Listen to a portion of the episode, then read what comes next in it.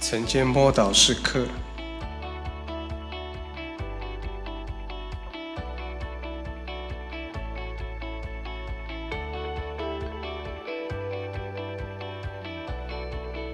新的心，新的灵。以弗所书四章二十二到二十三节，就要脱去你们从前行为上的旧人。这旧人是因私欲渐迷惑、渐渐变坏的，又要将你们的心智改换一新。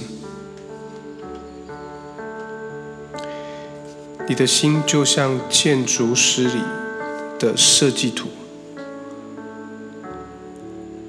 在之前是画在纸上许多，不管是负面的或是不解的东西。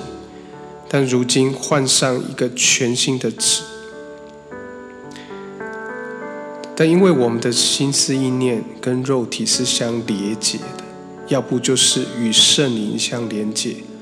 如果与肉体相连结，就会让自己来绘图；若是以心灵来连结，与圣灵来连结，就是让耶稣来帮助我们描绘心中的图画。因此，我们要一定要保守我们的心，接受从耶稣来全新的思想。我们的心思能够发挥想象，这股创造力不可以是负面的，而是正面的。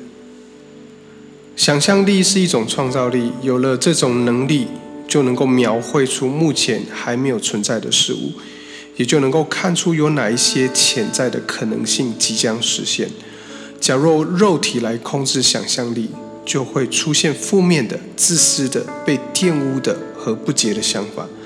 若让圣灵来洁净你的想象力，你就能够看到神对未来的计划。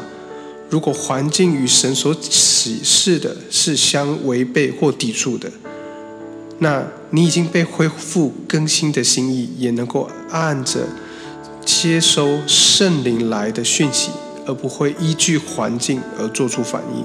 圣灵会在你里面赐下一个梦想，而且会让你看得清清楚楚。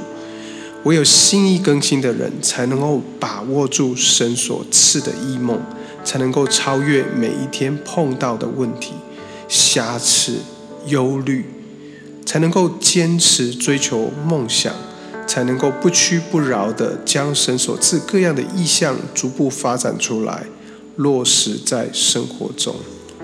我们一起来祷告：神啊，我感谢你医治并更新我的心思意念，使我能够追求你要我活出丰盛生命的各种梦想。谢谢你，奉主耶稣基督的名祷告，阿门。